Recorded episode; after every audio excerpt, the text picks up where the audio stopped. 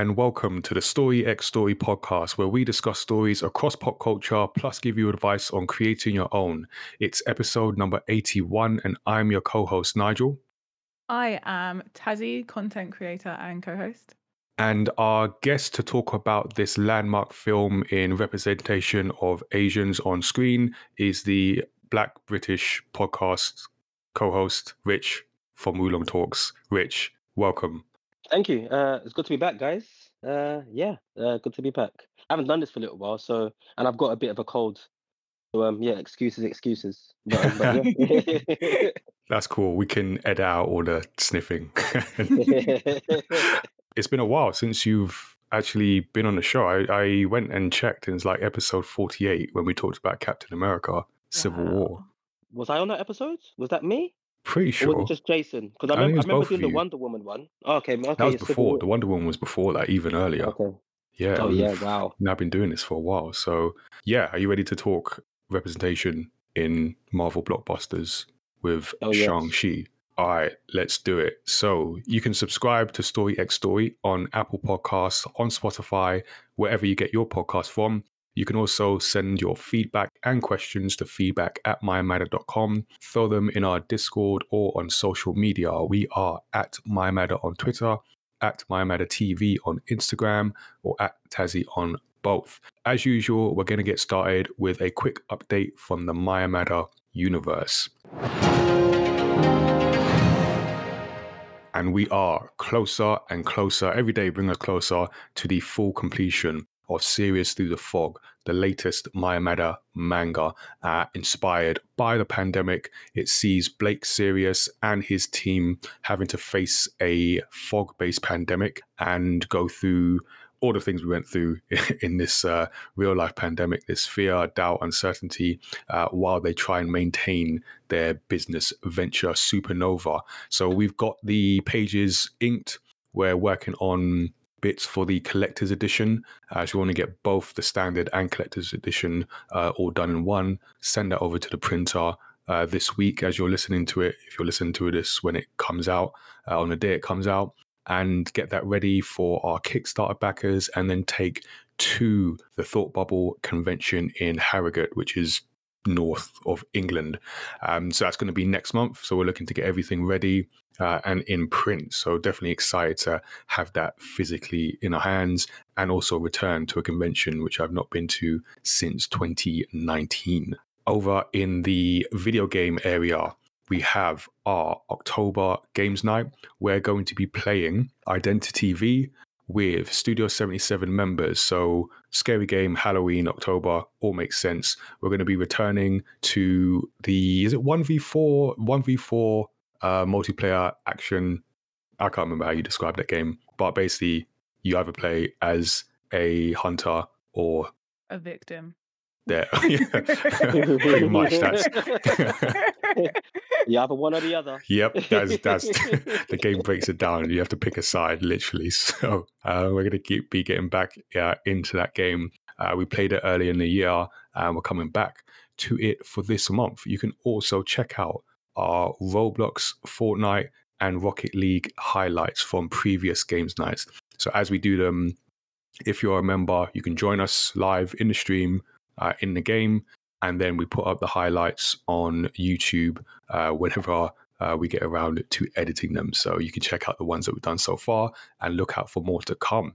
And later this month, we have, in fact, in a couple days, on the day that this podcast gets released, we have the autumn Gamepad online event on the 16th of October, live on Twitch and hosted by Tazzy. So if you're listening to this on the 14th or 15th, there you go. You can still catch it live.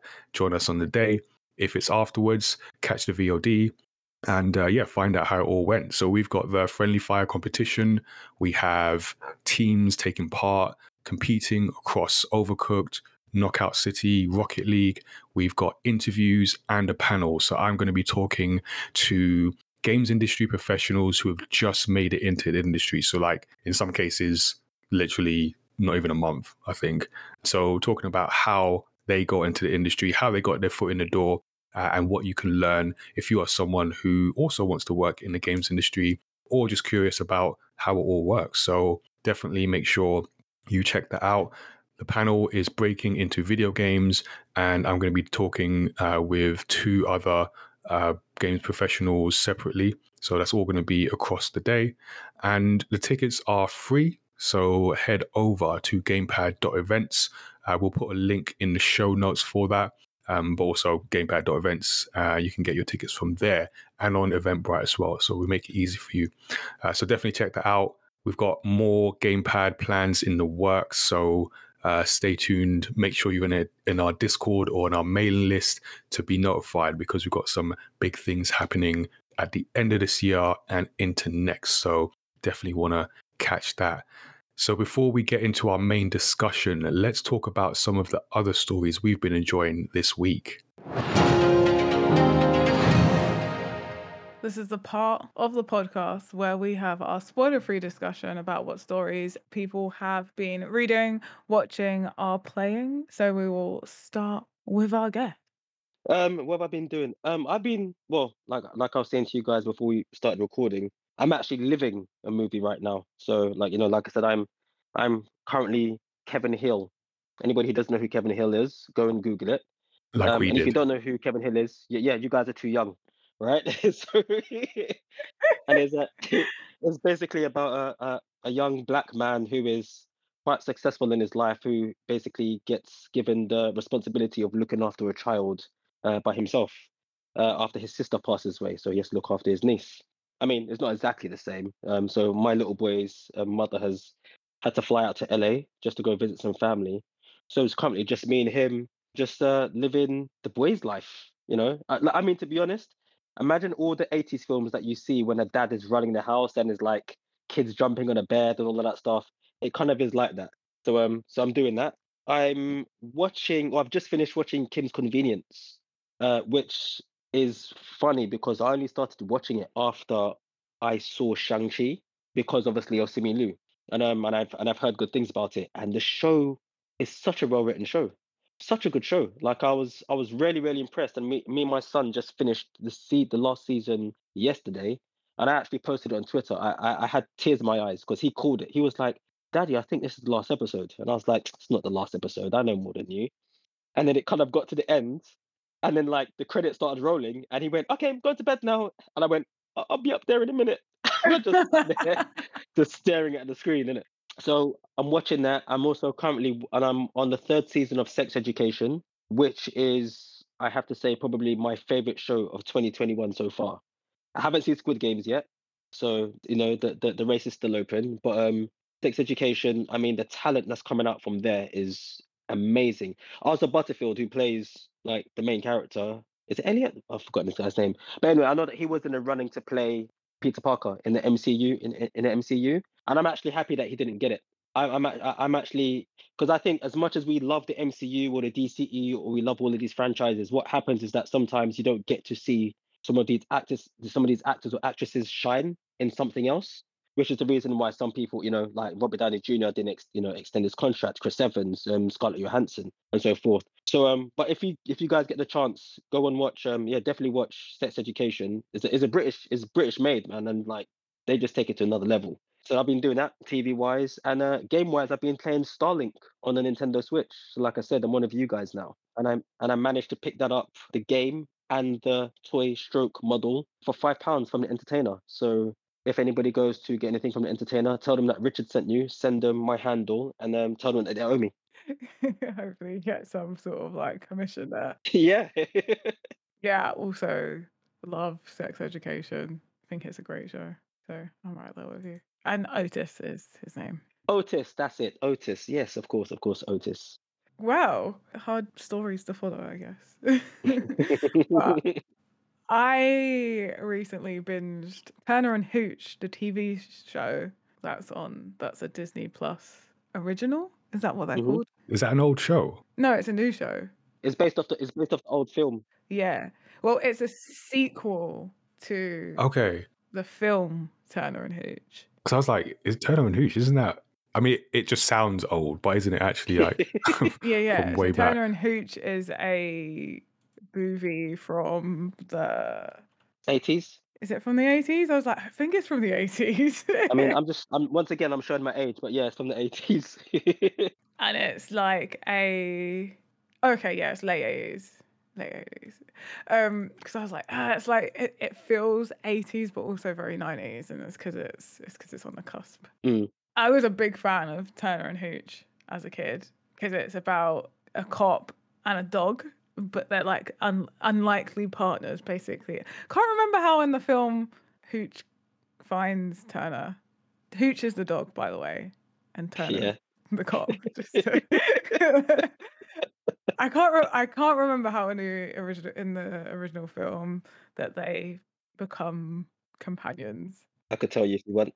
Yeah, go on, because I cannot remember. I haven't seen it for ages. Yeah, but basically, it Hooch is witness to a murder.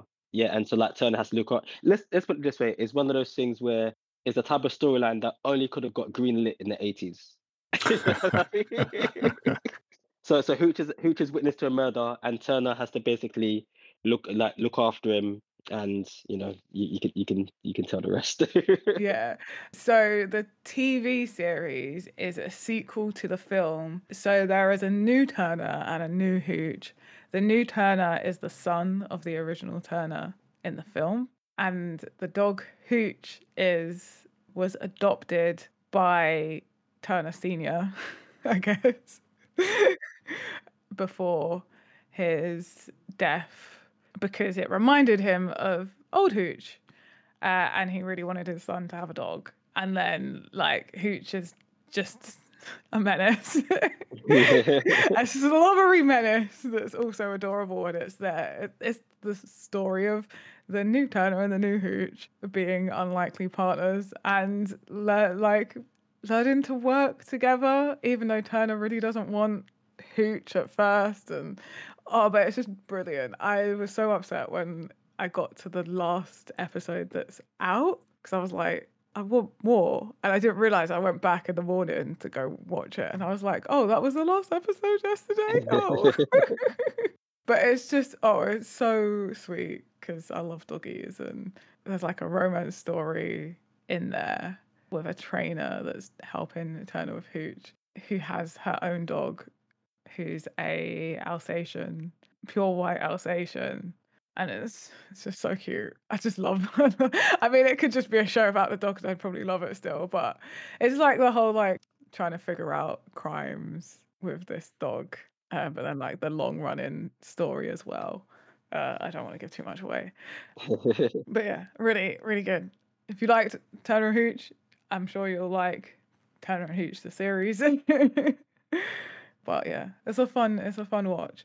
And then I have been playing Until Dawn to the I don't like that I'm playing Until Dawn. I don't know how to say that. Uh, You don't like it?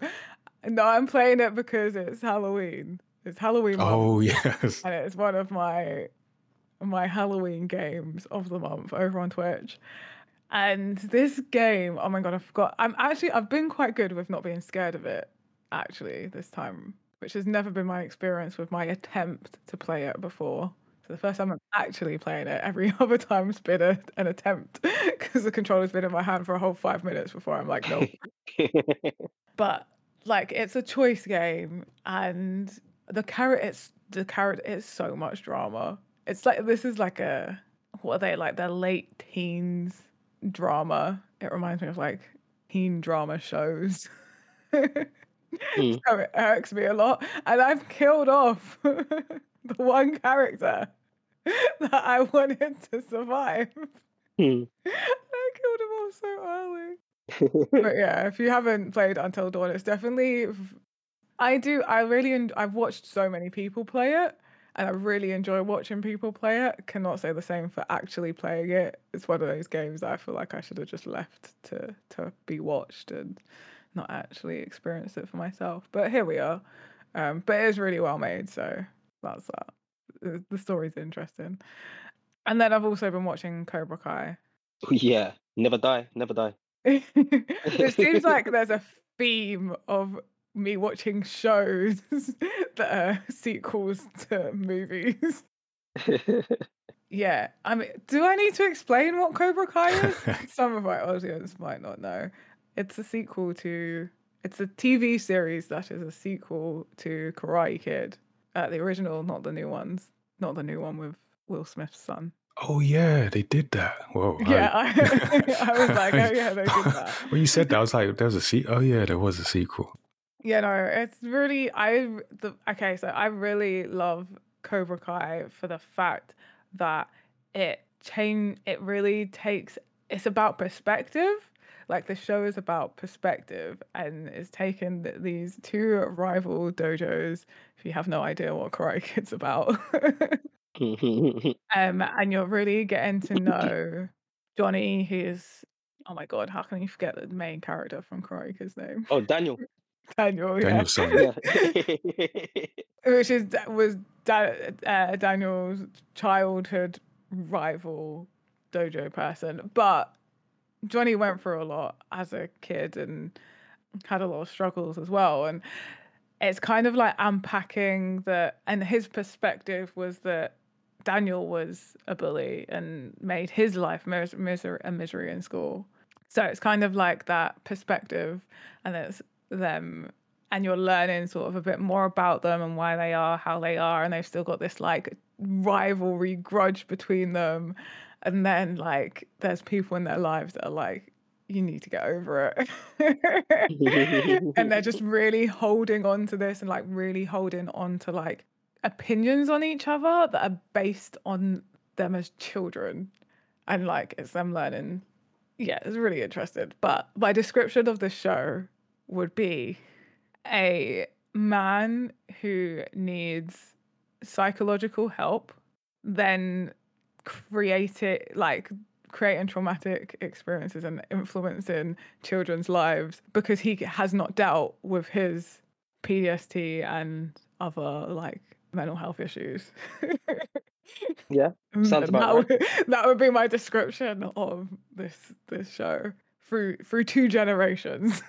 like we're on the s- second generation of of this like inherited PTSD, I guess.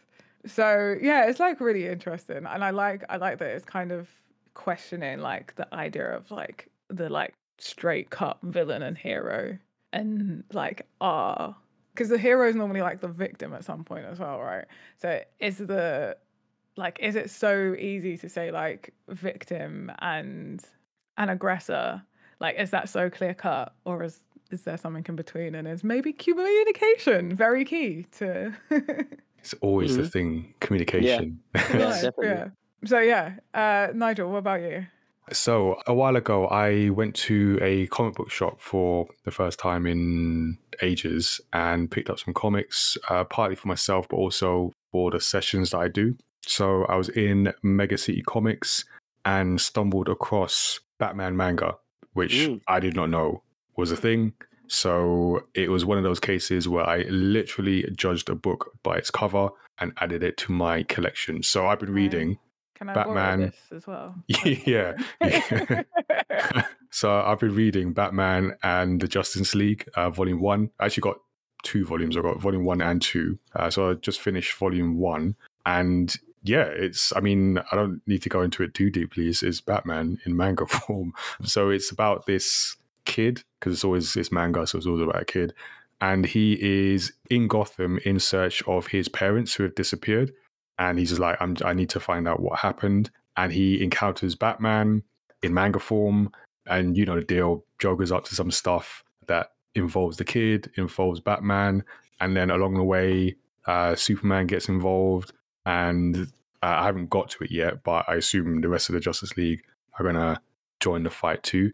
But it's just interesting to see the the manga interpretation of these characters like Batman, Bruce Wayne, and especially Superman. It looks kind of I don't know if I fully agree with uh, how he's been depicted, but uh, it all looks really cool. And it's just yeah, it's just great to see like these characters, Joker looking like really sinister uh, and really freaky uh, in this manga. Jim Gordon is looking pretty cool.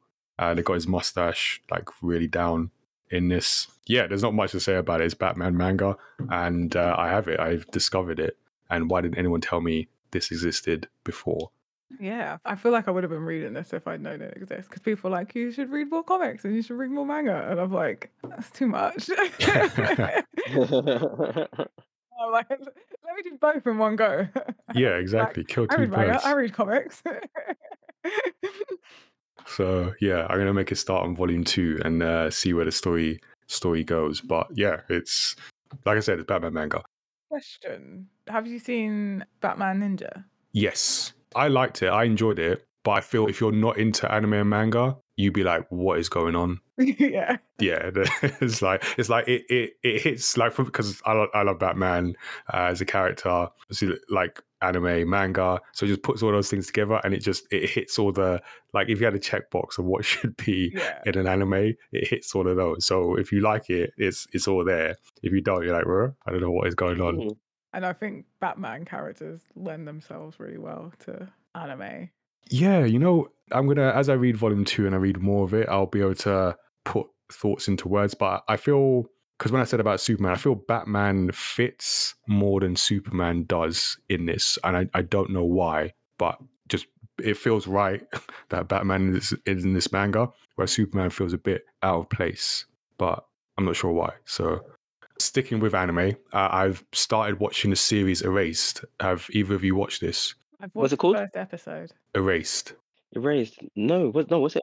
Uh, I don't know how you feel about it, Tazzy, but I love this show. I haven't finished it, but this is so it's about a a kid. Well, I'm going to say a kid, a 29 year old uh, guy who has this ability which he calls revival, and it allows him, not necessarily in a controlled way, but allows him to go back in time, like short periods, to prevent uh, sort of certain events like people getting hurt or uh, or dying. And then the story, like the whole premise of it, is he's then sent back in time 18 years to his younger self to prevent the events leading up to his mother's death. And it revolves around different kidnappings that have happened. So that's the premise. So you see the the 29 year old get put back in a 11 year old's body and go back to school with his uh, friends trying to like uh, stop this bad thing from happening. So it's a time it's a time mechanic of story one, which is which is interesting. But it's also a bit of a like mystery thriller because there's a there's a crime that's happened. There's he has to solve this. I haven't got to the end, so I couldn't spoil it, even if it wasn't a, uh spoiler free segment. But so he's trying to stop that. But it's, for me, I, I just like gripped by it, so I'm just working my way through these episodes and yeah, enjoying it. I don't know how you found it, Tazzy. Um, yeah, like I said, I'd watched the first episode. I haven't gone back. Not because I didn't enjoy it, but um, I don't know if it's still uh, unavailable in dubbed. Yeah, I think it is because I'm watching it subbed. Yeah, and honestly, I think I need to take like a month out of life to just watch subbed anime Yeah, I know what you mean. I or get good at Japanese quicker. yeah, probably the former because Japanese is hard. But I know what you mean though, because I it was recommended to me like in the summer, and I think I started to watch this first episode, and I saw it was like subbed, and I couldn't change it to sub to dubbed, which meant I had to like actually pay attention.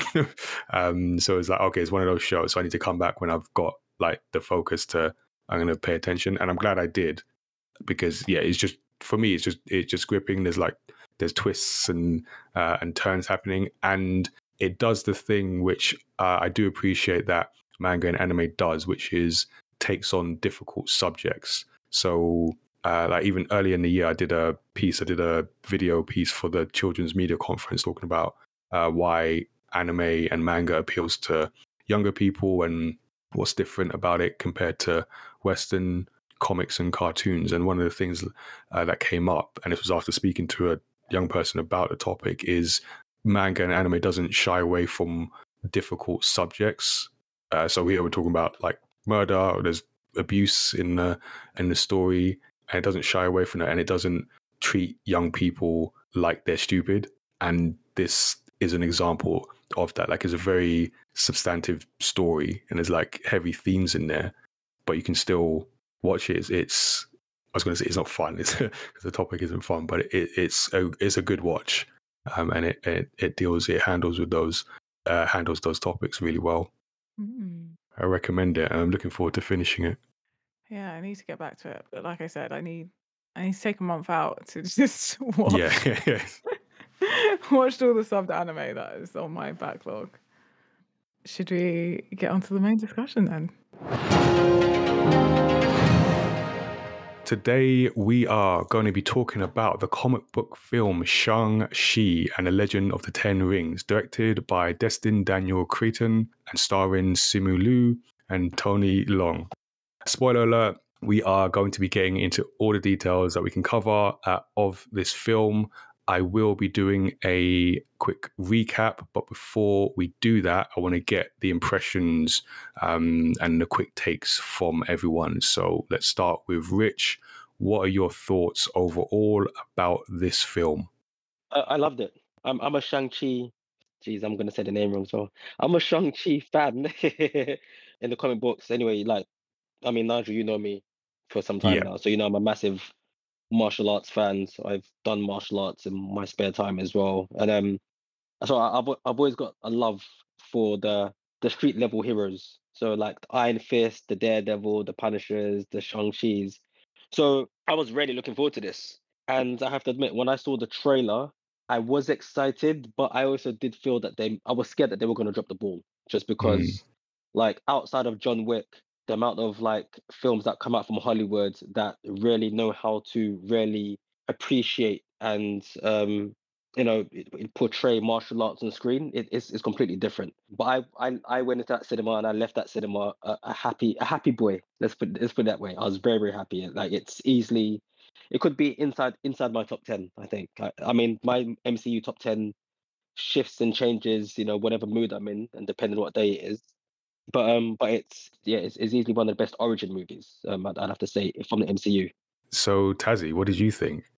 I am so glad that I actually ended up having to see this in the cinema.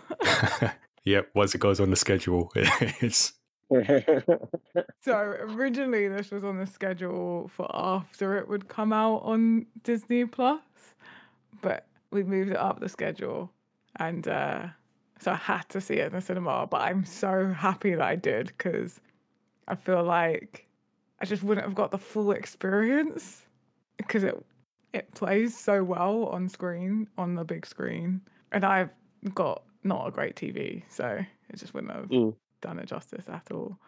Wow. It was a lot of fun. Yeah, I really enjoyed it.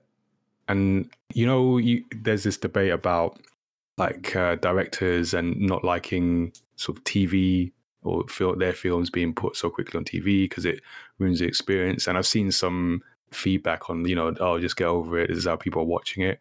But I really do feel like there are some, maybe not everything, but there are certain, certainly some films that you watch in the cinema, it's a different experience, and it's the experience that they that they wanted. And I think like to what Tazzy's saying is like you wouldn't have got the same experience of this film had you just watched it on your TV on Disney And I, I feel something like this really comes through on that. Yeah, I you know, and this is why I always love having Rich and Jason when he can be on the show because I feel like you guys just know so much about comics and you have the background uh, and I definitely want to pick your brain because that's pretty much why we get you on. So I can just ask you questions and just learn uh, learn something. I find with this phase of Marvel Heroes, I have less context because I haven't uh, read like the comics, so I'm coming into it like fresh and just learning about the characters, and then wanting to go and find out. I mentioned the the comic book shop trip I made. I picked up a Shang Chi collection comic and find out more about the character.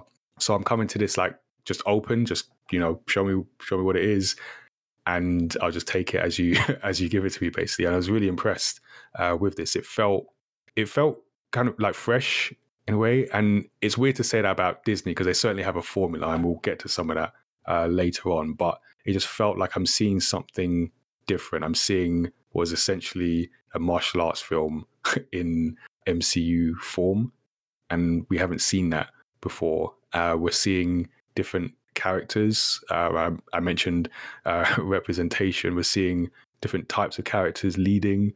I mean, we'll get into uh, more of that, but yeah, I was just like, it felt fresh and it felt like a just something new. Uh, and I feel for the MCU to continue kind of going, um, and it it will. That's like what Disney does. But for it to continue going and hopefully continue keeping some kind of audience and keeping interest, they're gonna have to do new things. And I think this for me is a promising sign of them going in new directions. So yeah, I I liked it. So looking forward to uh, digging deeper into that. But let me do a recap of the story before we dive any deeper. This is a story that takes us back thousands of years where Wenwu discovers 10 mystical rings that grant immortality, godly powers, and leads to the establishment of the Ten Rings organization. Fast forward to 1996, Wen Wu searches for Ta Lo and travels to the village entrance, but is stopped by its guardian Ying Li. The two fall in love, and Wenwu abandons the Ten Rings. The Ta Lo villagers reject Wenwu, so Li chooses to leave with him. They have two children, Shang-Chi and Xialing. When Shang-Chi is seven, Li is murdered by the Iron Gang. Wenwu massacres the group in revenge and once again takes up leadership of the Ten Rings. He puts Shang-Chi through brutal martial arts training, but excludes Xialing, so she teaches herself in secret. When Shang-Chi is 14, Wenwu sends him to assassinate the Iron Gang's leader. After fulfilling his mission, Shang-Chi runs away to San Francisco and adopts the slightly easier name of Sean. Now, in 2024, Shang-Chi is working as a valet with his best friend Katie. They are soon attacked by the Ten Rings, and Shang-Chi is forced to reveal his past to Katie, who insists on helping him find his sister, Xialing, at an underground fight club in Macau. The Ten Rings attack the fight club, and Wenwu arrives to capture Shang-Chi, Katie, and Xialing. They are all taken to the Ten Rings compound, where Wenwu uses the pendants belonging to Shang-Chi and Xialing to reveal a magical map leading to Ta Lo. Wenwu believes his wife Li has been held captive in Ta Lo behind a sealed gate. He plans to destroy the village unless they release her. When his children and Katie object, he imprisons them. The three meet former actor Trevor Slattery and companion Morris, who helps guide them to Ta Lo. The group escapes and goes straight to Ta Lo. There they meet Ying Nan, Li's sister, who explains the soul consuming dweller in darkness has been influencing Wenwu from behind the sealed dark gate so that he will open the gate and be set free. Shang-Chi, Xialing, and Katie join the villagers in training and preparing for Wenwu's arrival, using weapons and outfits crafted from dragon scales. On cue, Wenwu and the Ten Rings arrive to attack. Wenwu overpowers Shang-Chi and attacks the gate with the rings. Some of the dwellers' minions escape, and the Ten Rings join forces with the villagers to fight them. Shang-Chi is revived by the Great Protector, a dragon, which leaves the lake and joins the battle. The Dweller in Darkness escapes the gate and attacks Shang-Chi, who is saved by Wenwu, giving him the rings before being killed by the Dweller in Darkness. Shang-Chi, the Great Protector, Xialing, and Katie battle and kill the Dweller in Darkness. Afterwards, Shang-Chi and Katie return to San Francisco, where they are summoned by the sorcerer Wu to the Sanctum Sanctorum. And because this is a Marvel film, we haven't finished. In a mid-credit scene, Wong introduces Shang-Chi and Katie to Bruce Banner and Carol Danvers, where they discover that the Ten Rings are emitting a mysterious signal. And in the post credit scene, Xialing becomes the new leader of the Ten Rings after telling Shang-Chi that she was going to disband the organization. The end. I feel like I managed to get through that without butchering the names too much. So I'm just gonna, uh, well just gonna keep, well just gonna keep going. Um, so we talked about representation.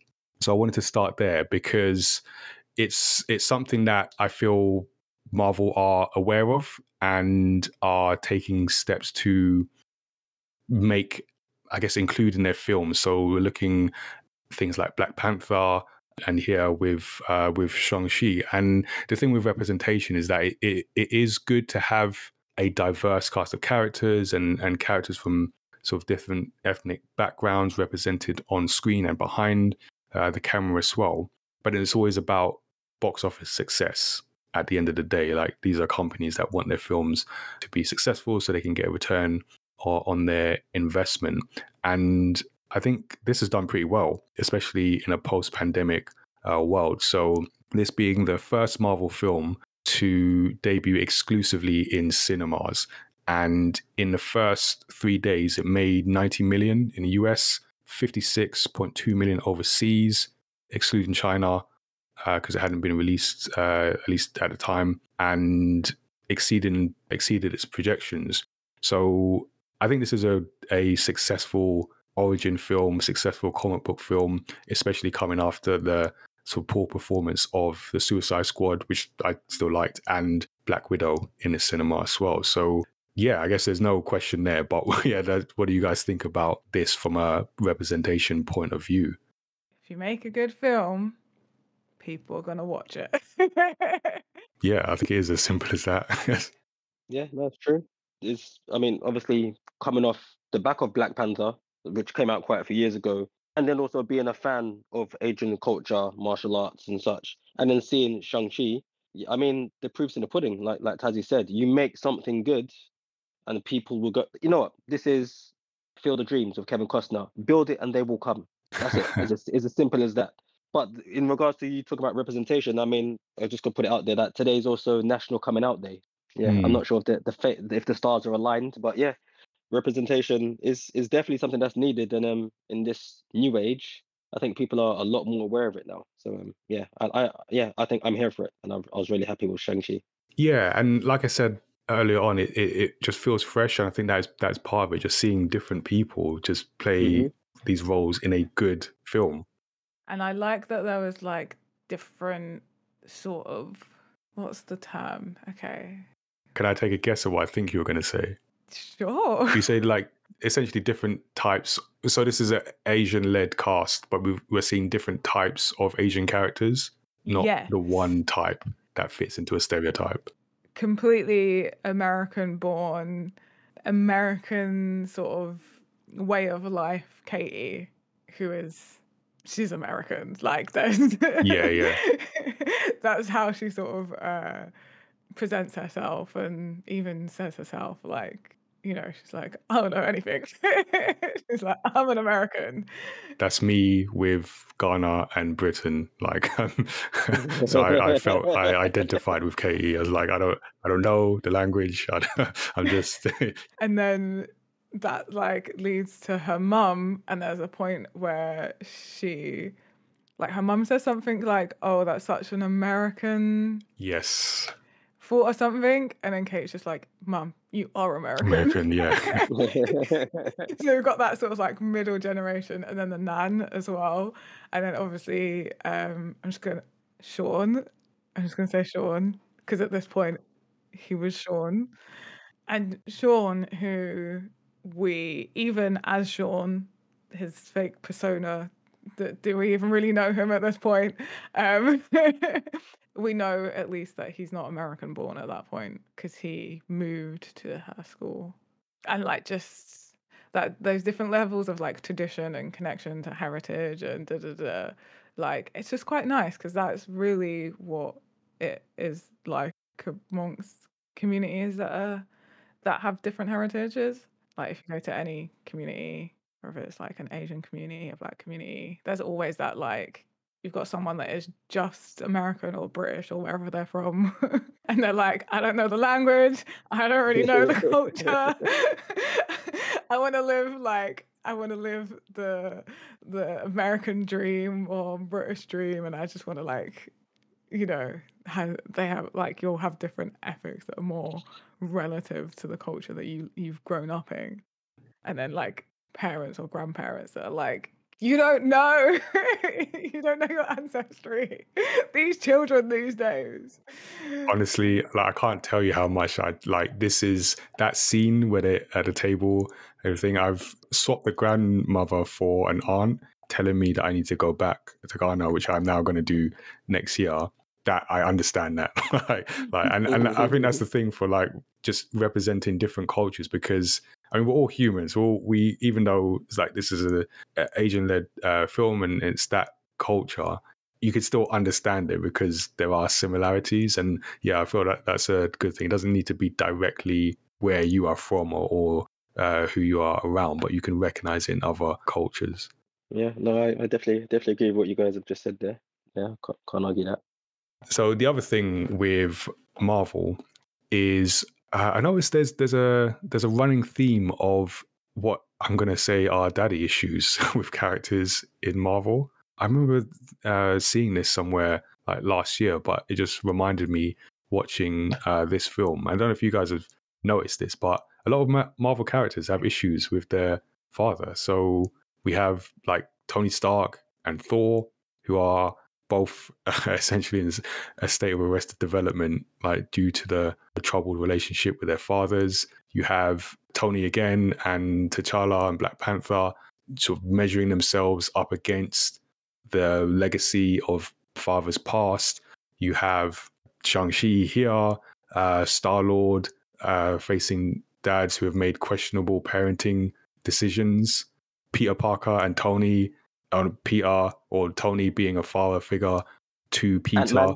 Ant Man again. Yeah, this is a thing. Even you, you said Star Lord, and that's what made me think Guardians of Character character. Oh, uh, Gamora. Gamora, yes, Gamora and. Oh, and the sister. And the sister with Thanos, yeah. Yeah, and yeah, Thanos himself being like the you know, the some kind of like evil dad of the MCU, just thinking he knows best, and I'm going to yeah, make this yeah. decision on behalf of the universe. So yeah, it's just uh, I don't know where that comes from, but uh, there's a lot of uh, daddy issues in, in the MCU. So for uh, Shang-Chi itself uh, and the film, I was always interested, and this is where I'm just going to hand over the podcast to to Rich for a moment, but just the how this compares to the the comic origins of the character, what they have changed, um, what they might have left out. Um, I know they've made some changes with Wenwu and the Mandarin character, which has got some yeah issues around that. But do you want to tell us more about sort of where this character's come from and how it's been adapted for the MCU? I mean, to, to be honest, everything they haven't div- diverged that that much away from the character of Shang-Chi in Marvel Comics. But what they have done is that I think they well not I think, but I would like to say I know. That's the reason why I'm here. But yeah. um, they've taken a version of the origin of Iron Fist and basically superimposed it onto Shang-Chi's um, origin. So everything about Shang-Chi being the son of, you know, of an international crime lord who has his fingers in, in, in everything in, in, in, in every pie. That that is true. You know, I mean, I don't want to get too much into it, but then you start talking about the character of Fu Manchu and the racial stereotypes behind that, and that how that was originally linked to the character of Shang Chi, and then when it was, I think Marvel ended up losing the rights to that, but it was also a bit too racist, so they ended up, you know, creating a character which was similar to um to Fu Manchu, who you, you could I can't remember his name unfortunately, sorry, who is kind of like the basis of who Wenwu is. But it's, it's not it's not that much different. And I think that's the thing that I really, really loved about this is that it added one or two things onto it. And the things that were integral to his to his origin, they kept it, but they took a look at it and said, you know what? That wouldn't be right here. As it stands right now, like, you know, like like I said, like having a character of the Mandarin or a character like the Mandarin or a Fu Manchu, we're, we're not we can't do this whether we want this film to be screened in China or not, there's no way we're going to be able to make a film, you know, with a white guy in yellow face. That, that's just completely wrong. So yeah, so so to be fair, that there's not that much different in regards to the the the portrayal of the screen one as compared to the comic book one. I think they've what I do like is that they've put him on an evil on, on an even playing field in regards to the other characters that we already know in the MCU and the other characters that are coming into the MCU. So I like the fact that he's just not going to be that guy who does, you know, for better use of words, like chop socky, kung fu, you know, martial arts, boxing. Like he, you know, he has power. So I like that. So I, I think that they realized that because I mean, if, if you look at some of the characters that were coming out from the 60s and the 70s in regard from let's say from Marvel Comics, let's just keep it at that, you would have your superpowered beings. And then normally what would happen is that you might get like a, a character which is of some subculture and they would have powers, but the powers might be basic somewhat if you compare it to some people. Hmm. So you'd get like a, a Luke Cage. Yeah, we're gonna get like a big, strong black man, and he's bulletproof. And it's just like, all right. I mean, that yeah, that's really innovative. Oh, you know, we should do. We should get a Chinese guy, and what's he gonna do? Yeah, he's gonna do kung fu. And you're just like, yeah, wait a minute. Like, there's a running theme here. So I like the fact that they've kept that part of what the reason why he was created in the first place, but then also said he's just not that. You know, he he just doesn't throw fists and everything. You know, we're gonna he's gonna be a powerful character. So yes, like I said, so it, it's it's a nice update to the character of Shang Chi, and there there aren't that many differences between the one that I know in the comic book and the one that you see in film, bar by what I just said, unless I've missed a few. And if I have, I'm sorry. no, uh, yeah, that's really cool to know. And I feel even within the MCU, they've made changes to some aspects of this, or not the character, but the the wider story with the Mandarin, because it's almost. I feel like his inclusion in the story is almost done as an apology for how he was brought in in Iron Man and and that whole kind of misdirection that did not uh, work. And I think I don't know. I feel like I've seen Kevin Feige kind of address that whole situation of that Mandarin character, like you say, a white man, a yellow face, uh, essentially, and the way they portrayed him in this film just feels like a yeah, we messed up. This character is a joke, and we're gonna treat him like that rather than some kind of intentional misdirection that just did not work out. So with the film, coming back to the, the action, because in the comics, Shang-Chi is known as the master of Kung Fu. And I feel like this is not only a a good film, but it feels like a good quote unquote kung fu film. And I'm just gonna throw out there, it's just like the best action film in the MCU. Like and when I say action, like just hand to hand, like practical action stunts and everything because it's really it really is like just different from what you see in the action from other uh, Marvel films so a lot of the time. Do you know what? Because it is hand to hand, and okay, there's power weapons. I don't know what you would call them. I'm going to call them power weapons because they're weapons that have extra powers. yeah, that fits. But they're in them, but they're not. Like I feel like most Marvel, like MCU films, it's like like there's so much going on. There's so many like gadgets and and explosions and flashy things happening. Whereas this was like like you said, it's hand to hand combat and it's interesting hand to hand combat. Like you're literally there, like, whoa, what's gonna happen? Like and like I felt myself holding my breath and like, you know obviously Marvel MCU does action, so there's a lot of action. I feel like what you're describing, uh, I I feel because the it's like the previous action or a lot of the action looks good. Like it, it looks like visually stunning a lot of the times, and uh, it's great to see. And this feels good. Like you're watching this, like I'm in it, I'm feeling it, I'm following it, and it's just it has that different feeling to it. I don't know. What do you think, Rich? Yeah, I, I, I mean, like I said, you know, I'm a massive martial arts fan. Yeah. Um, like I mentioned at the beginning. So I, I think what it is, if if you guys, well, I, I'll I'll speak for you guys, not to be rude, but first of all, I'd like to say, Tazzy, those special effects that you made, I, I could see it. Yeah, When I know, right? I was there. I could, yeah, I could see, I could see it. I was there in my room just seeing those. yeah, I'm here all week. Uh, contact my agent. um, and so I think what what it is in regards to the action is that everything everything has a language, everything has an alphabet, and everything has a language. And the martial arts, well, okay, let's put it. The action that was in this movie, you would then break it down to say a particular type of genre, which would be martial arts. And I, and I think it's one of those things where you subconsciously just watch it and just go like, oh, this is really good, but it feels different. And like, and it does feel different, but it's still getting the job done. So I like the fact that the language that was used for this stays in context with the language of the film that we're watching. So we know it's a film of Asian descent. So you've got, you know, your Asian directors, you've got your Asian stars, you've got the Asian story, you've got the Asian background. So it's only it only makes sense to have kung fu or martial arts in this, as opposed to say like probably the, the only other film that I would say has action like this in the MCU would be Captain America: The Winter Soldier, and Oh, they yeah. both yeah, and they both do the same thing. But if you think about it, they both have a language that speaks for them. So if you go and look at like if you watch Captain America and the Soldier, there's a lot of I mean, there's a lot of good hand to hand combat, but the hand to hand combat is the type of style that you would find in the in the West with uh you know with you know let's say even let's say like American soldiers, but there's a lot more guns and bombs and and and knives as a, you know like because that's a, that's an American way of telling action. And then you go and watch like Shang Chi, and it's like, well, you know, you know when you watch the martial arts films, whether it be Power Rangers or you know a Bruce Lee movie, there's going to be a certain type of hand to hand combat that you will have that would be probably more more beautiful, more elegant, even though it's just as and it tells a story. Like it, it Exactly. it's the action tells a story of the like the characters or what they're feeling, what they're going through at the time. Exactly. Yeah.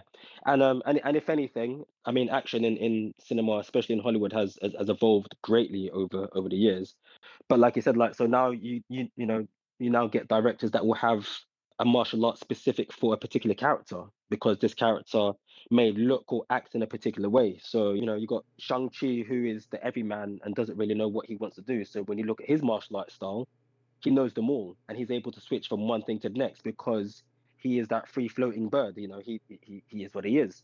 And then you might look at somebody say like, you know, like a Captain America, who is um, you know, he is the the battering ram for say like the United States of America so once he starts moving forward, he doesn't stop, and it's just you know punches and stars and stripes. Yeah, I could do But this all um, day. so, yeah, I can do this all day. Yeah, like you know, it's it's a very American thing, you know. so, but yeah, but I but in regards to the action, I, like it was it's definitely a massive breath of fresh air. And I don't remember the last time I actually saw a film in the cinema that had martial arts like that. You know, um, Yeah. well from the west, well from the Yeah. west even, so, so to speak. Yeah, yeah. No, definitely. And I think it, it goes to that.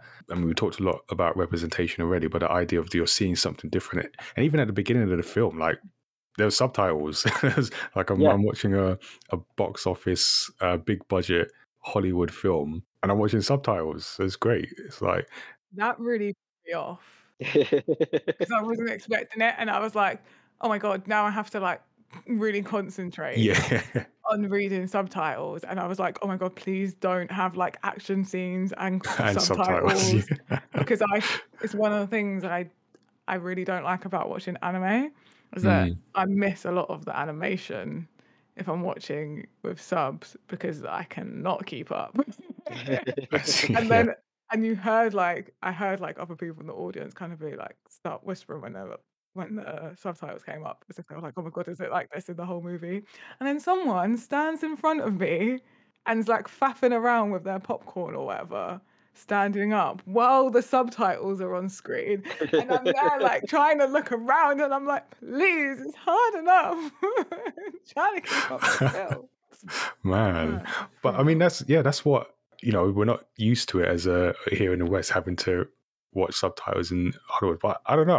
I I like seeing that. I was like, yeah, I think it was done so well in this as well. Like there was a, a good balance of it so that you didn't a that you didn't get tired of reading the subtitles yeah, in an action film because that very important. quite hard to keep up with something so action packed Mm, and read subtitles. But also it was always so relevant to the story. mm. Like the points where it just felt so natural because it was like, well, yeah, why would they be speaking English here? Mm, mm. and I felt it, it came across as very uh, authentic. Same as the the fighting. And I mean, were there any? Uh, there were so many good action set pieces. Did any stand out to anyone in in particular? The scaffolding when they're fighting on the scaffolding.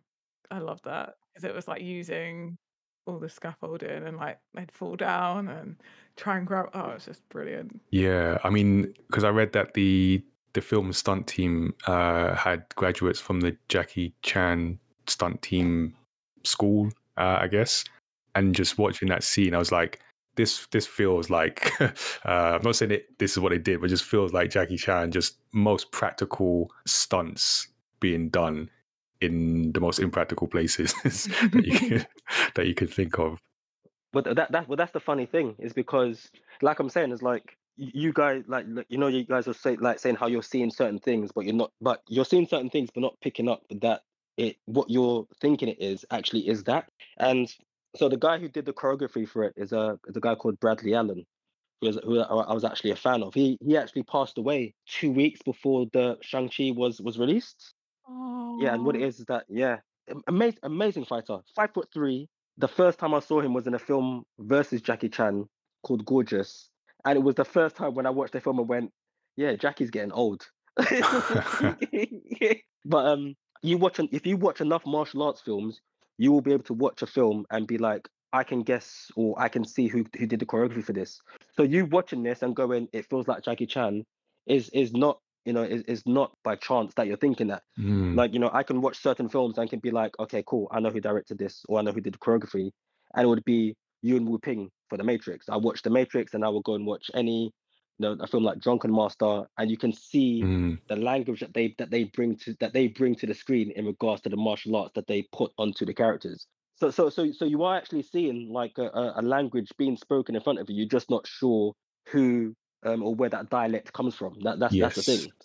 Yeah, wow. And and it had so many different was because I thought the scaffolding fight was different to the fights. Uh, so when you had Wenwu versus Li, because that Mhm. had that was like a fight, but also like flirting in in one. And then the one that I mean, I liked all of them, but the one that Yeah. I quite enjoyed was when Shang-Chi goes to his aunt and said, like, you need to teach me like how to defeat my father. And then she brings back the that style that Li kind of had earlier in the film and trying to basically get him to understand this is how you need to do it. I like that kind of teaching moment in in fighting. Uh, and in the bus scene or the bus fight, I was fight, just about to say, you, you- know, the, the Yeah. introductory fighting scene Yeah. was was brilliant. I think for me, the only reason it's not my favorite fighting scenes because it's my favorite other scene. For it's, it's it's it's a favorite scene for other reasons. so I feel like it can't have two top spots, you know. Fair enough. Okay. I mean, we can go into that now. I'll go into it later. It's up to you. Okay. Yeah. t- I'm I'm intrigued. You got me. What's what's the other reason? yeah, yeah. What is it? because this is like Katie's like I have skills moment and I'm using my skills because it all all up until that point it's like oh you're just a you're just a valet parker like valet worker you just work with valet you just park cars for a living like what skills do you have and it's like this Mm. constant thing of her like being like I don't need to be an adult. I got skills. da, da, da, da, da." And obviously, you like hear the story of her joyriding, and obviously, when we first meet her, she just takes this car, this beast of a car that Mm. some rich rich person owns, and like just takes on a joyride. And yeah, and then it's like, no, your skill has just been like used to save people's lives. mm. wow and there's just like loads of little points in that and you sort of like also like learn the strength of uh, sean and katie's relationship because like their friendship bond is so strong at that point that it's like she's just found out that he's like this like what Yeah. she's like who are you but at the same time she's like you get on with the fighting i'm i'm gonna I'll do drive." this. Yeah, I'll, I'll handle this. yeah and then we'll sort it out uh, later. there's like the signal bit and he's like on my signal she's like what what signal oh my god and then when he gives her the signal he's like she's like yeah that's the signal and then the the funniest bit about that scene for me is that when they when she figures a way to stop the bus by attaching herself to the other large vehicle i can't remember what it was she destroys a lot of very high end cars Mm. which is hilarious because the point when she was taking the nice car for a joyride, Sean was like, if you trash it, that's going to be very expensive. We're going to lose our jobs and have like it be in debt for the rest of our lives. And then she goes on to destroy like there was a lot because it really highlighted that there were these were nice cars. Mm, mm. I try to I can't even remember specifically, but I remember the last one was an Aston Martin. Okay. But there was like several high-end sports cars destroyed. yeah, because I remember watching that scene and thinking they could have just given one to me. Would they? Would they have missed that? Like all these cars are destroying. like I I could just physically taken one. like, you know, like, yeah. But then, so you mentioned the characters, and I, I, I think the, I think Katie, like, like I said before, like Katie, I felt like Katie, like of all the, of all the characters uh, in this. But I mean, there are a number of characters, and and definitely all in there to heighten the family themes, uh, whatever that means in terms of like biological family or like the close relationship he had with with Katie were there any characters that stood out to people? When we're, Yeah, I think we should should we just go straight there. yeah, To- I'm so, so happy with this character. I was gonna say Trevor, but but just because when Ru- just because Wenwu is in he's in the league of his own. Yeah. like like they could he could have his own mo- this they could have said Wenwu and the Legend of the Ten Rings, and I would have been Yeah. like, alright. he he was great. He just has just has presence, and you know, just some actors, some people just have presence. Like even if you don't know him or you don't recognize him, you just feel like this is a man who's done some stuff. Like he's done some s- Yeah. stuff in in his life, and he just has that presence on screen. it was a like the emotion like i could feel every emotion every ounce of anger every ounce of sadness especially because the the emotions of of wh- when we're are like they're not straight cut emotions nothing and you can feel that with the performance and i just love the character arc and i'm so glad that he got redemption in the end Yeah, he un- he understood like I guess the error of his ways in the end, and he yeah passed on the rings to to his I would son. have been so sad if he never got like his redemption at the end because I was like, you can change, everyone can change. and because it was like so clear that he loved his his family. I did like that about the because he's he's the villain, but he was just so relatable. Like you understood his motivations, so you understood like even from the beginning, I I have this power, this great power, and you can understand where he goes with that.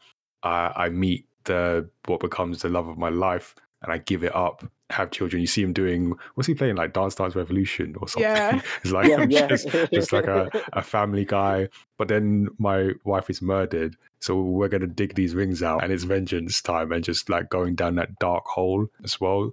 And then just the relationship with his, mostly his son, but I guess like there's something in the sort of father daughter relationship in this case uh, as well. But just the way he, he treats them basically is just, is kind of sad in one way, but also funny, just the way he treats them like even though they're grown and i feel there's some kind of um i don't know millennial thing going Yeah.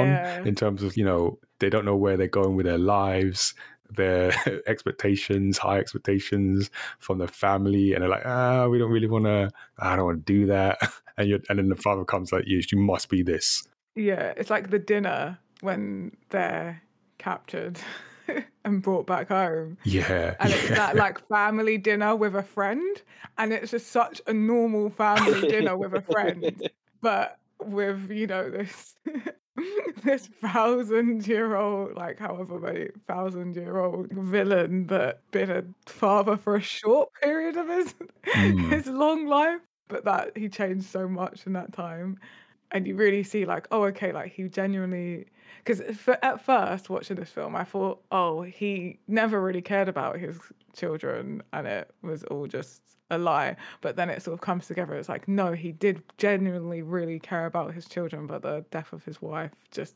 brought the Just dark pushed him, side yeah. back and pushed him over the edge and even on the caring bit because i think because you know he, he sends like the 10 rings after them and the moment i think it was just after the, the uh, scaffolding fight when he finally meets them in person. And i feel like he said something like i told you you wouldn't be able to take my son. Yeah they're like you, you wouldn't be able to kill my son even if they if you, even if you tried. I told them they wouldn't be able to kill you yes it, yeah yeah. I told, yeah and i'm glad i was right kind of thing. Um so you, you, there was that even though you know the relationship was rocky there was that respect at least like yeah. you know we want the pendant but i know you're not going to be able to kill uh, my son And then there was even there's a lot of like comments he says. There's the one that he says, "I always know where my children are," and I gave you 10 years to live your lives. yeah, no, like it was such a parent, such a like parent. Yeah, just a parent, like at that point, like all the yeah, the hard exterior like broke down, and it was just like this is just a parent. And then there's another. Oh, what was the other comment that he says that like really hit?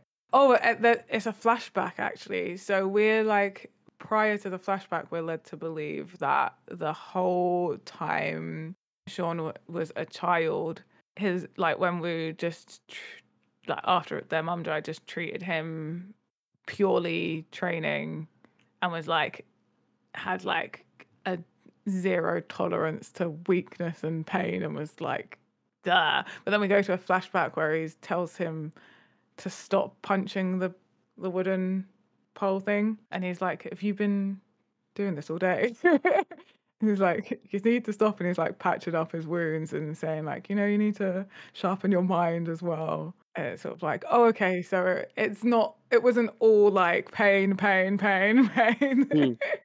But I, I, I do feel I, I I think that's that's the one thing about this film that I think like Wenwu wasn't trying to he did he, he didn't bring Shang back to take over the, the you know the Ten Rings organization, which is kind of like one of the storyline that's always going to be like the running storyline in the comic book is always the thing of the father comes to try and get Shang-Chi to come, you know, to come and take over the Ten Rings. And if he can defeat him, that means he was never good enough to take over the Ten Rings. And if he can be defeated by Shang-Chi, then he's the person to take over it.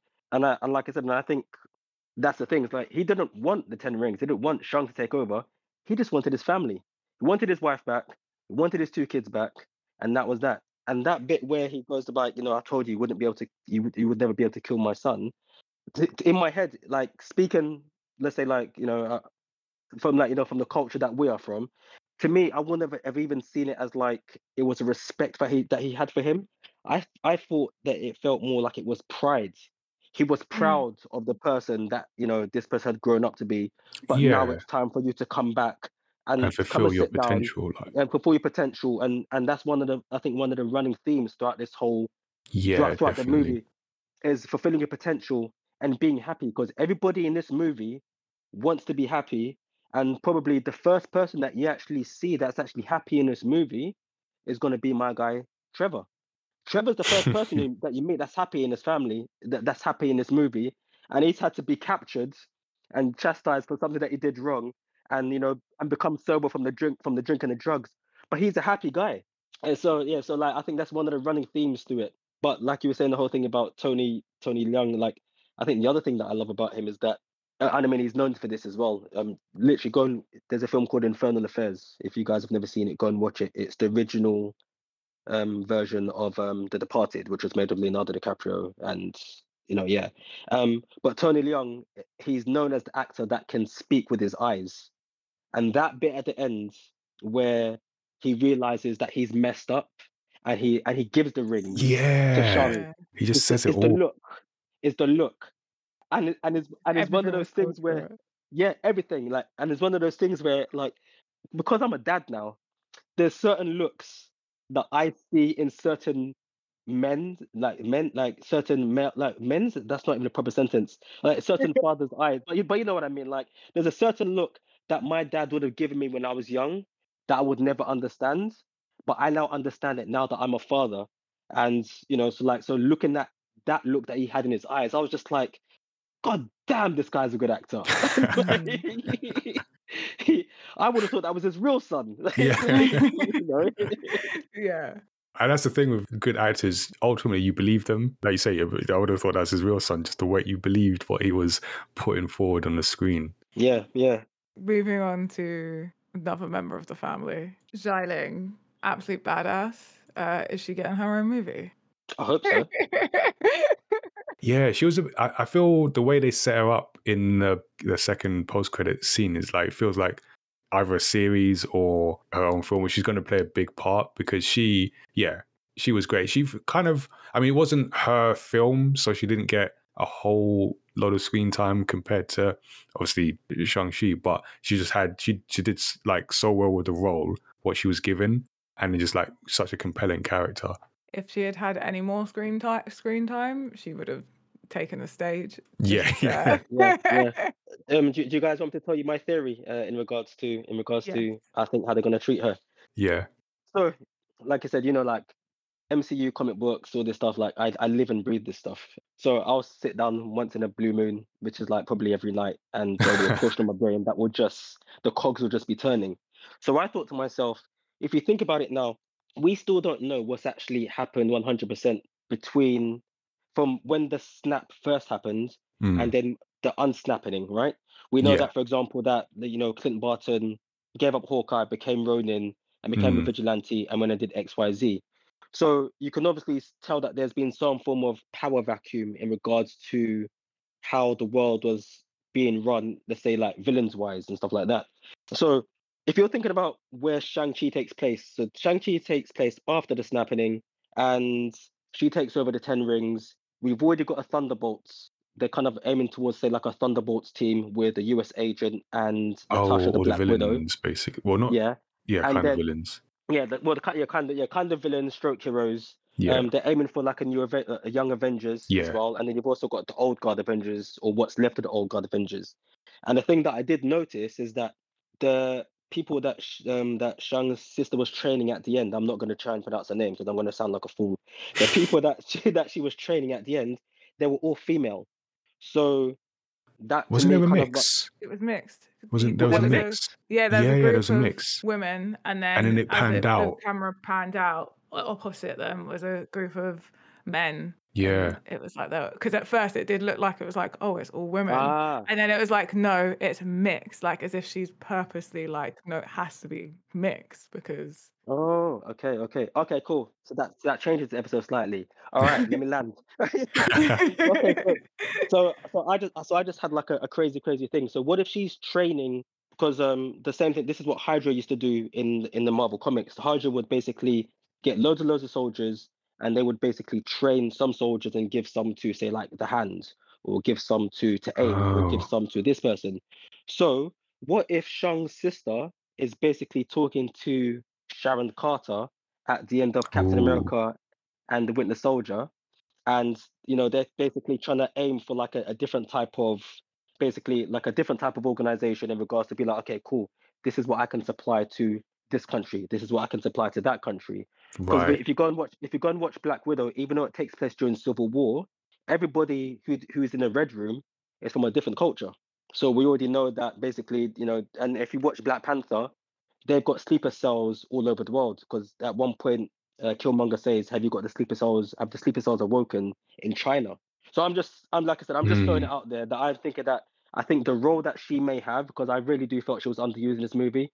I really do hope that they use her to the utmost, and if that's what she's going to be, then then yeah, I'm I'm I'm so totally here for it, man. Because I'd I'd like to see some form of, I'd like to see a change or a shift in regards to the type of villains or people Yeah. that the the, the, the MCU is going to be fighting against. It, it, you know, it could be someone from another country, or it could be someone in your own backyard that you don't even know is even in your backyard. And that's not even me talking about Secret Invasion. So I'm going to stop. before I start. so yeah, whole I'm to different. stop before I don't But no, but no I, I, I definitely feel that, and I feel to my point again about doing different things. Like, let don't. I would just hope, like in, I mean, you got to have some kind of consistency, and, I- and I get like you know at that level, you got there's a there is a formula, but you know within uh within that, just do different things and not just repeat the past decade of MCU Yeah. films and just bring in just different villains, different. There's so much material in the comics, and just you know you don't have to stick exactly to the comics. It's just in life. There's just so many different things happening uh, in the world that you can take inspiration from. That they can kind of reshape uh, how they go forward with this. And I, I think Xialing is like she did. So, like I said, she did so well with uh, what she was given. I feel they are setting her up to do more because you know across TV and film, there's space. there's Yeah. space for everyone to get their own uh, series. So it feels like it. they definitely they were definitely like Kira's a powerful character. Like every moment on screen of her was like, by the way, there was another badass in this. Yeah, Well, here, well, here, here's a, here's another powerful character who's also female. In Phase Yes. Four, you so you've got Xialing, you've got um, uh, I always forget her name. I just call her Madam Hydra because that's one of her names. So you've got Madam Hydra at the end of Mm. Captain America and the Winter Soldier, and then you've got Sharon Carter, and you've got Wanda. So like, like I said, if you're talking about representation right now, the the main the main power brokers in the MCU in Phase Four, they, they're all they're all female who are kind of pulling the strings, somewhat, so to speak. Mm. Yeah, I mean, yeah, let's see it. So, uh, I, speaking of female characters, I I really liked Ying Nan, the um the aunt. I don't know, I don't know why. I mean, I know why. She's just a great character, but she just Yeah. had that. Ah, I'm trying to put my finger on it, but she just had that uh like gravitas uh to her character and that that wisdom, knowledge, guidance to to the journey, and yeah, just like strength through the character. And like I mentioned, the the scene where uh Shang-Chi goes to her and like, you need to teach me how to fight, and just the way she was like carrying herself in that fight, in that demonstration. So yeah, I just want to mention that as one of my favorite characters and moments in that film. I character that I just have to point out, not as like just as like a cool cool thing, is Razor Fist. Especially because he's just like this this muscle Yeah. up until right at the end. when he nearly gets his soul sucked from him. And like up until that point, he is headstrong, muscle bound, like got a sword for an arm, loyal to the T, like Yeah, and then he has his come to Jesus moment. Yeah. like- he just crumbles like all No, of that is like but fair play, broken but fair play to him because some people they just stick to their guns no matter what. He saw the Yeah. situation. I've just seen the guy's soul be sucked out in front of my nearly eyes, had not five yards away couldn't- from me. yeah. Yeah, I'm going to change my mind. Like, like, it's- I'm not that headstrong. It's like, makes perfect sense. he changes his like el- electrified sword arm to a dragon scale sword arm. Yeah, it's like we're done with this. Like, I don't want that to be me. So Yeah. It's like survival, it's Yeah. like preservation of oneself. Take priority. oh man and actually one of the things because considering the ending i wanted to bring up like we'll talk about themes before we wrap up the so i think there is still a a third act issue with a lot of comic book marvel films where it kind of goes into essentially just like throw cgi at it towards the end. So i I was like we enjoyed the film. That would be my nagging thing where especially in a, in a film like this where we've talked about the the hand to hand combat the feel of it in a way kind of gave way to just CGI um you know we've seen it I think you know Rich you were here when we talked about uh, Wonder Woman and third act sort of uh, descending into just like uh, CGI madness this wasn't anywhere near that that bad but even WandaVision to a certain extent uh, without going into too much spoilers there. But the final episode, it uh, for me, it didn't necessarily detract from what had come before, but it's just something like a theme where towards the end of a of a show of a film, it just goes into the CGI, and I'm wondering, do we do we need that? Like, I, I get why, but do we need that? Because when we just uh, talked about Civil War, one of the things I I loved about it is that they had the the CGI, the battle, the airport battle, kind of towards the middle, and then the end was about the relationship and the broken relationship between uh, Tony, Steve, um, and, and Bucky, and that was more satisfying for me than just seeing CGI uh, all over the place. I don't know how you Yeah. both felt about the ending in in this film. CGI had to exist in this film at the ended. Yeah, Like yeah, there's literally it, and I don't think because there was still so much hand to hand combat, and the CGI was literally like you. I think it was so beautifully done as well because it was way the dragon used the water, and it was the same. It obviously that was the power that the dragon gave to Li. Is their mum Li? yeah, Li. yeah, gave to Li in it. So then you see like, oh, the dragon also uses this power, not just be a dragon. and the way like just all the water like swirled round, basically a waterbender. Yeah, I know, right? It's- There's a lot of. I didn't want to go into the Avatar, but since you brought it out, there was a lot of Avatar um, ness in this, even with like the, some of the fighting styles of Li and uh, and Nan. So, Can you like I was getting to this point where I was like, are we not gonna see the dragon? And I was Mm. like, uh, you got to see the dragon. Like everything's been about this dragon. You telling me is this dragon just a myth? But you've got the dragon scales. I was like, so the the dragon must still be alive, and you can't. What this dragon's just gonna let everyone suffer like this? like, there's literally no way, and and because the most of the human combat was still very hand to hand, even between um, Shang-Chi and Wenwu.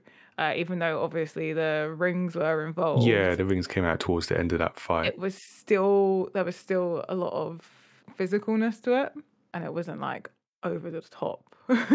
yeah, and and like I agree, like it, it looked it looked great, definitely. Um, I, I guess it's more me bringing up a, a wider thing in in superhero films. Um, instead of like uh, criticizing the like execution in, in this film because it, it had no qualms with it. It looked it looked good. It just uh, and it's definitely as a third act CGI segment is definitely done better than you know it has been. Like we mentioned Wonder Woman, and uh, that was just a mess.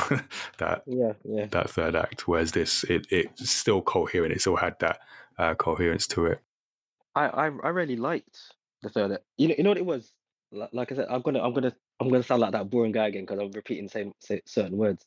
But the thing that I liked about Shang Chi in regards to the representation, in regards aside from the representation of Asian people, but the film itself as a representation of a particular genre. And the thing that I liked about it is that you could probably break break the film into three different acts in regards to the martial arts that you see on screen anyway. So you've got the first part, let's say like um it's Wenwu versus Shang's mother. So you've got like the wushu element and um, you know, the stuff that you'd find in Crouching Tiger, Hidden Dragon, a lot of like, you know, ancient, you know, Chinese fairy tales and stuff like that. And then you come to like modern day and you've got the more it's still kung fu, but it's more of like you said, like a, a Jackie Chan from the 80s and the 90s brawling martial arts. So we're not gonna but really bother with any form of style, but we're gonna understand the fundamentals of what works and what doesn't need to work. So I don't need to get into this position to do this punch, but this punch is still going to be from this particular style. And then you get to like the final act where you're, like you said, fighting against dragons. And it's like, so if you think about it, all of those three types of styles that you, in, in regards to action, are all from Chinese martial arts genres. So, so for me, so when I did, so because I remember seeing, I there's only really two people I only watch when um, in regards to reviews on YouTube, and one of them did complain about the end and how it became a CGI fest.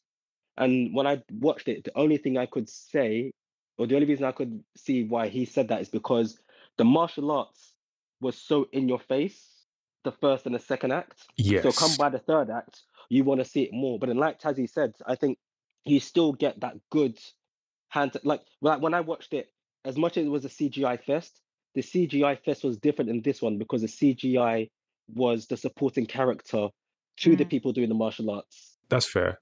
And one of the reasons why it worked is because if you think about all of the Marvel, the, let's say all of the MCU MCU movies that we've watched so far, Shang Chi is probably one of the first ones that we've seen who doesn't wear a mask, so to speak, but is also very very physical. So where you see Simu Liu doing all the stunts from like the first and the second act, and you see him fighting against his father amongst the CGI as well, and then you see him riding on top of a like a CGI dragon, you're just like, I don't really mind anymore. You know the reason why? Because I've seen him do some crazy in the first two acts, and I reckon if there was a real dragon, he could probably ride it anyway. So you're, you're kind of not like you're not taken out of it, as mm. opposed to hmm. say like when you look at like a Wonder Woman, and you've got this woman doing this physical thing, physical thing, physical thing, and then the next thing you know, you're just looking at like some, you know, you know when CGI doesn't look quite right.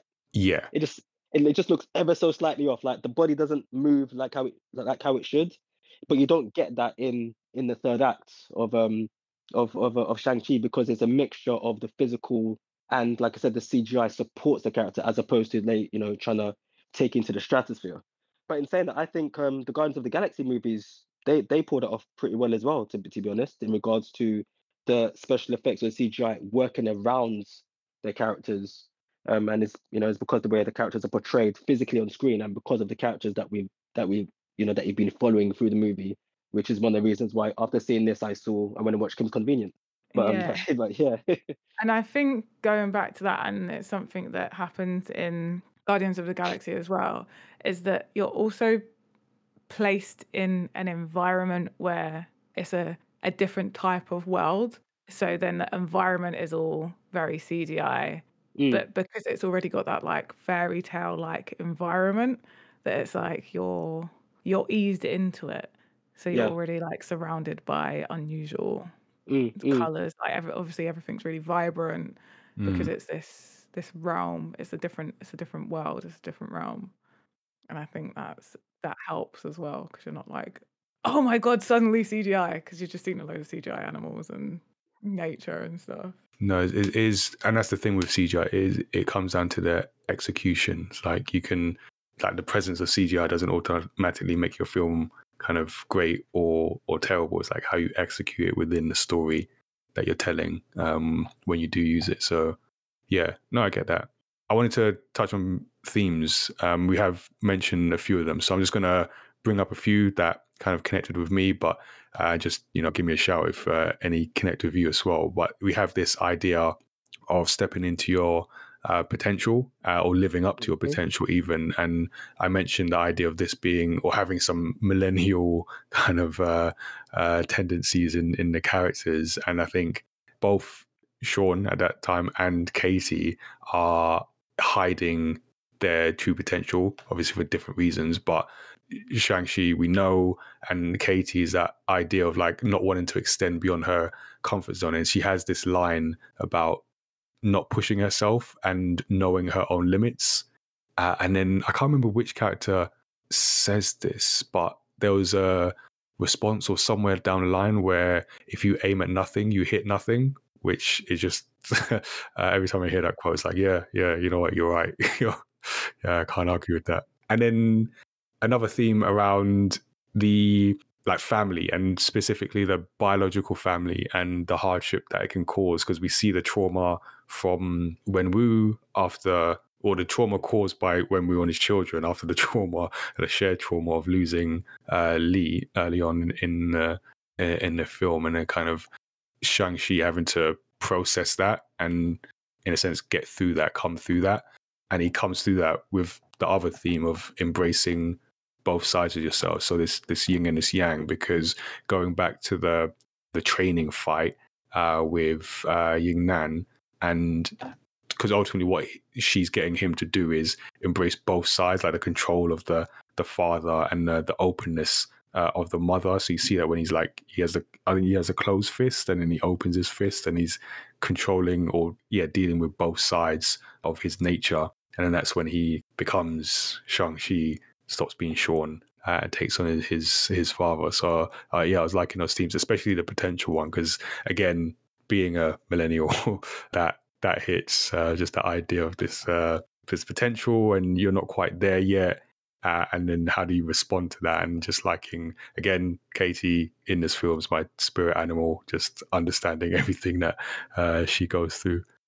I think I love the actress that plays Katie. I don't even know her name. Oh. Awkwafina. Yeah, um, she's also in Crazy Rich Asians, Yes, where yeah, she plays a similar character. yeah. she's one of those characters I feel like. I mean, obviously she's acting, but this it comes from a true place for her. I just I just get that yeah, it's sense. her. It's her, right? She's like, okay, there's no script. You don't get a script, Awkwafina. You just It's for you. yeah.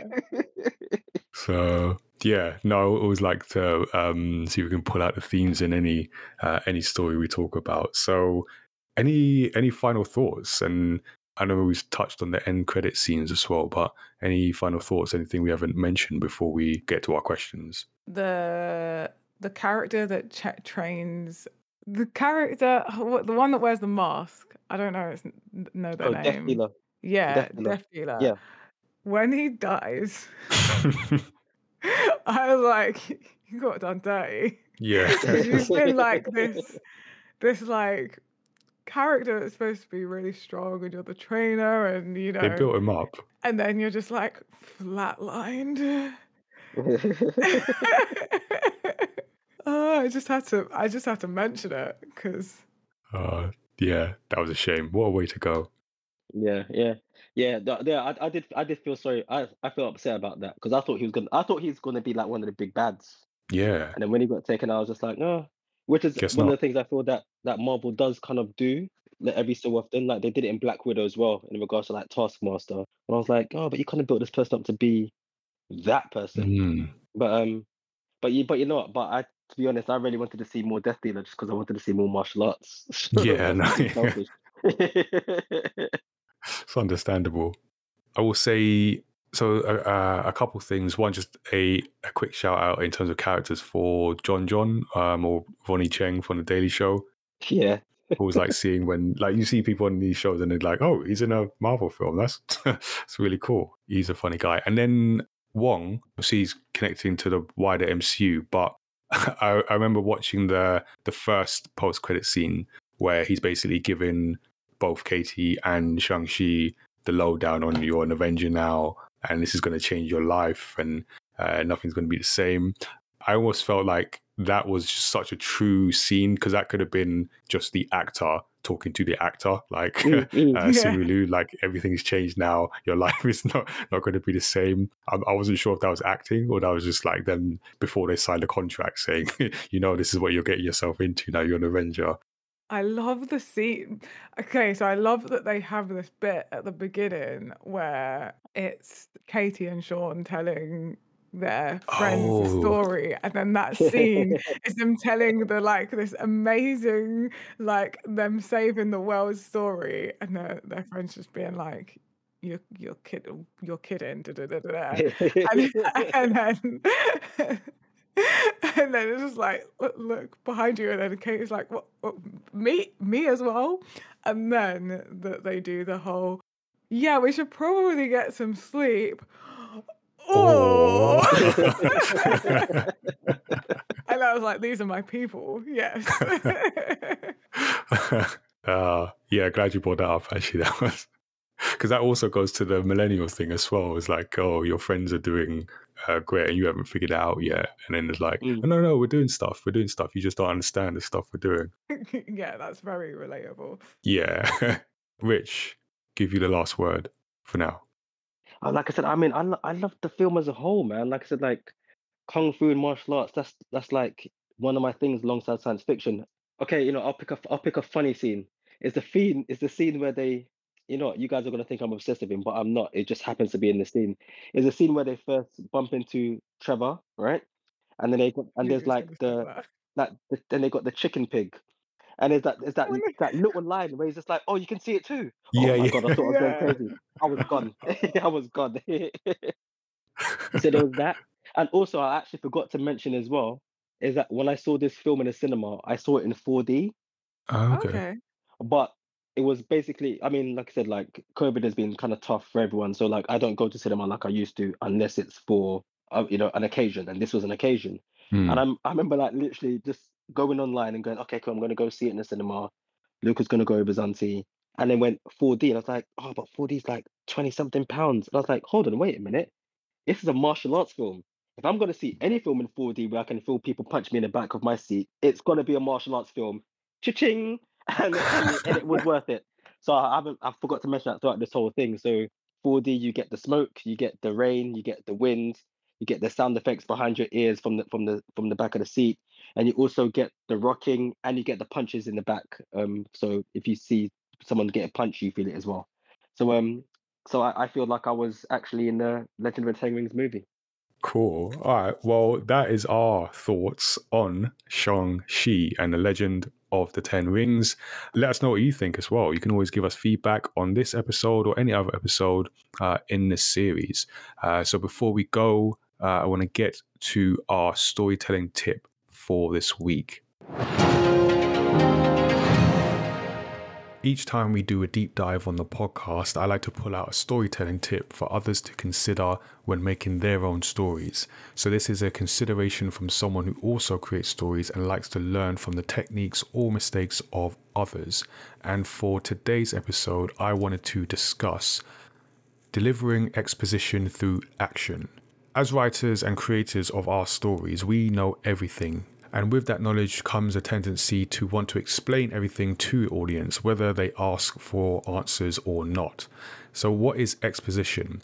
It's a literary device used to introduce background information about events, settings, characters, or other elements to your audience. Put simply, it's things that the audience needs to know to understand the events of the story.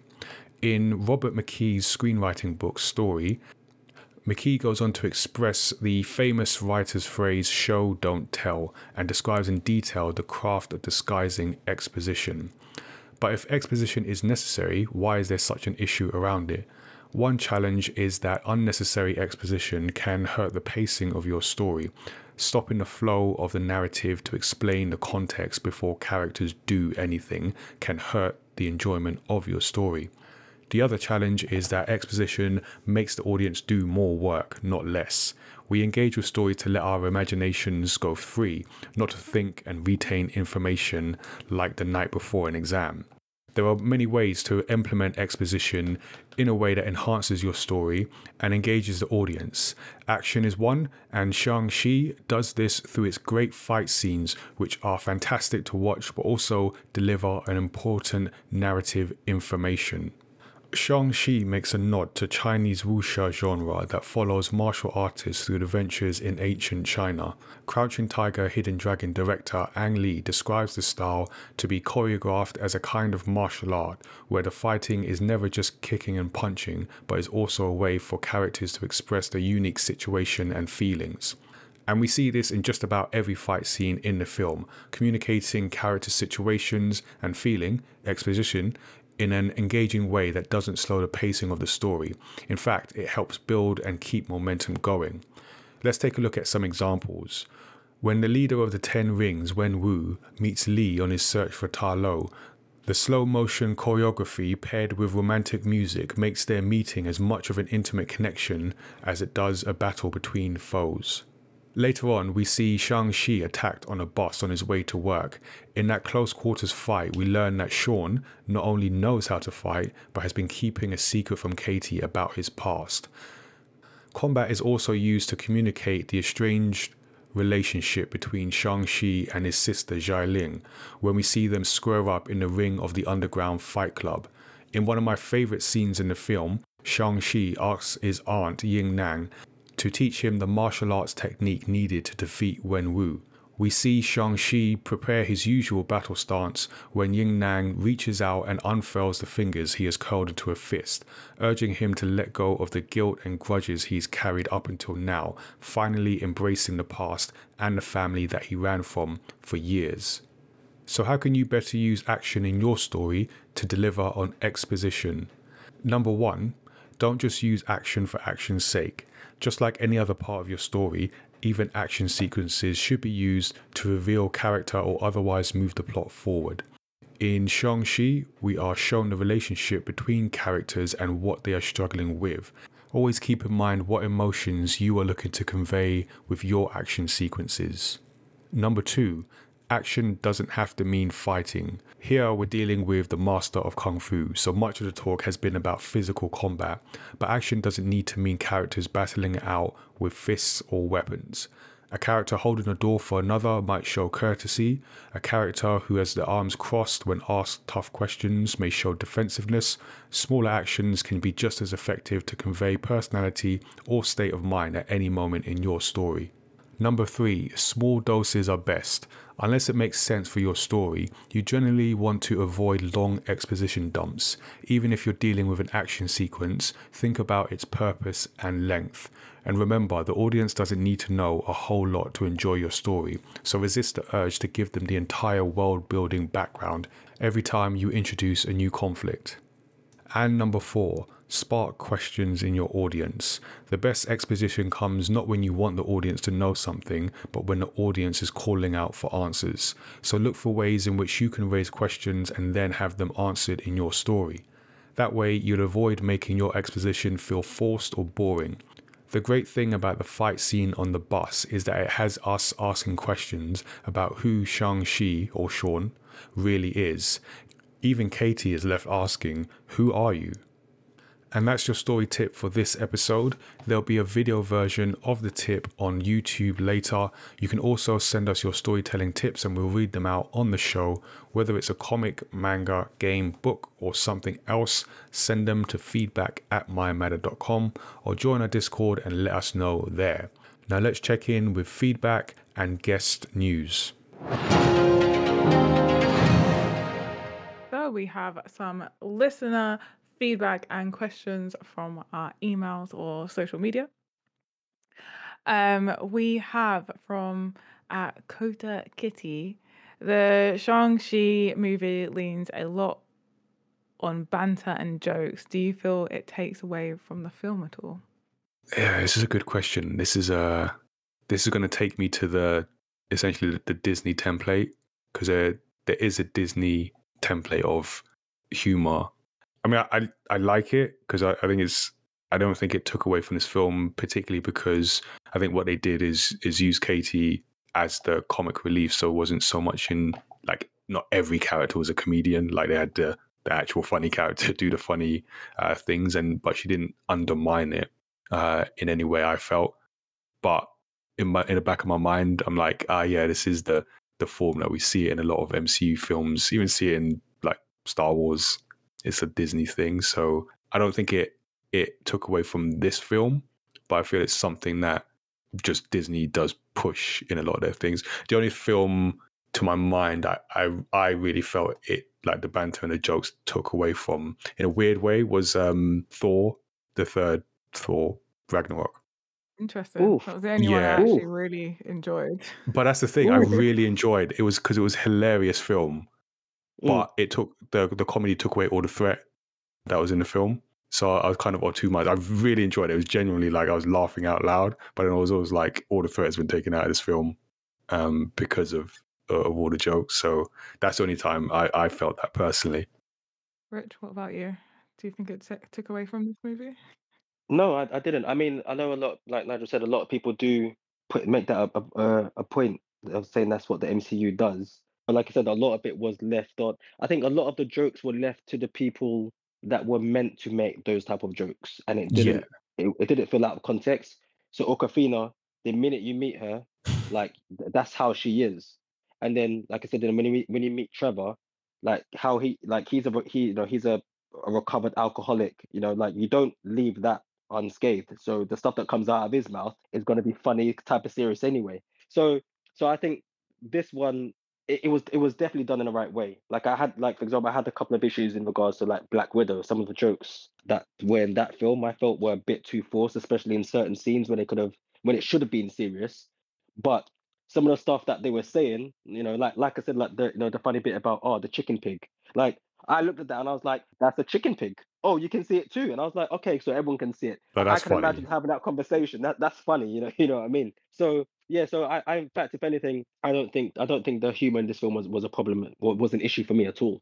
I think that the humor from Katie was perfect. Like it just went with the story. It made sense for that character to exist here. And it wasn't it wasn't like they weren't like they didn't feel to me like they were jokes. They were just kind of Mm. like Observations. yeah, they were just like this is someone who is very out of their element.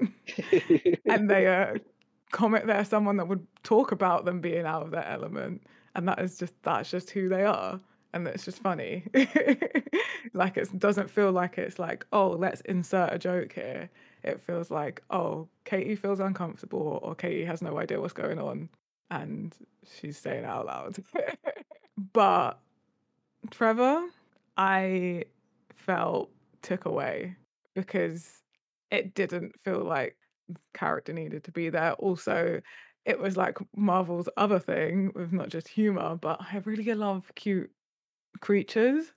But it felt like mm. it, they were like, oh, we haven't put a cute creature in yet. I know. We'll chuck one in here and uh, just add a bit more comic relief just because I feel like we haven't done it enough. Like, but it just didn't feel like it, I don't know, it just didn't quite. It, it kind of, it was still good. It, it didn't like massively take away, but for me, it kind of just knocked me a bit to just say, yeah, oh yeah, you're watching a film rather than fully absorbed. Mm, mm. So at Brooke underscore a underscore doodles says uh, thoughts on Wenwu as a villain. Villain. I love his complexity and depth as a character. I mean, we have kind of touched on this already, but if anyone wants to add any additional thoughts on that, Uh, just I agree, really. I think, yeah, I, I think with like the other issue that Marvel sometimes has is with their villains. Um, Mm. But I feel here they they have uh, created a character with relatable complexity uh, and depth, and changes the changes it from the oh I'm just bad. I want your power just because I'm bad and lack of depth. I, I like those characters, like those villains, uh, like Wenwu, like uh, Killmonger. I thought was great. Even uh, uh, names escaping me, but in um, the first Spider-Man, Vulture, wicked villain. what was his was the name of the Toombs. Toombs uh, Yeah. first name?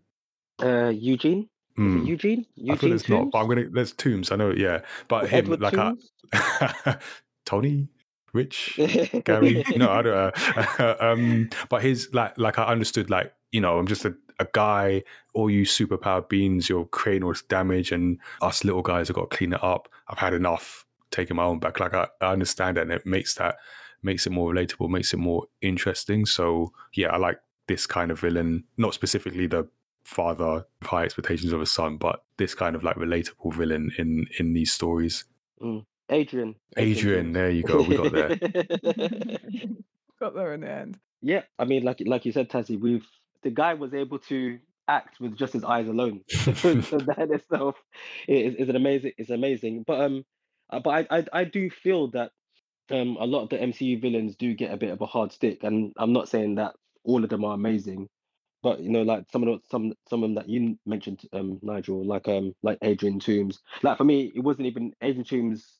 What he stuck he stuck out to me not because of like you know the, the whole business thing and like you know the little person he stuck out to me because he was someone that wanted to provide for his family and the family was first and Yeah. the most important thing for him yeah, Yeah, yeah. so yeah so that so so yeah but i think wenwu is is crazy because i wouldn't even consider wenwu a villain because if you think about like he he didn't even think that he was even going to he didn't know he was doing something bad Hmm. that's the thing.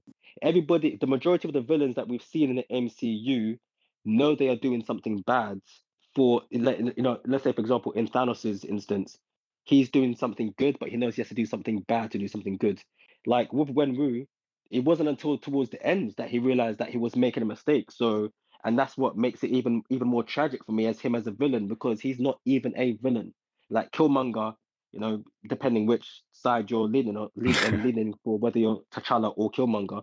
But Killmonger was still, he still knew what needed to be done. He was still prepared to kill to get his way forward. So like he was still a traditional villain. But like I said, Wenwu just wanted his family, you know, that that's it. And Yeah, when you when we actually thought he was being the hero at that point, he'd already sort of corrected his ways, and he genuinely thought that their mum was behind that gate, and it was heartbreaking because yeah. I feel like he's already had his redemption. Yeah, he did. And they pulled him back in.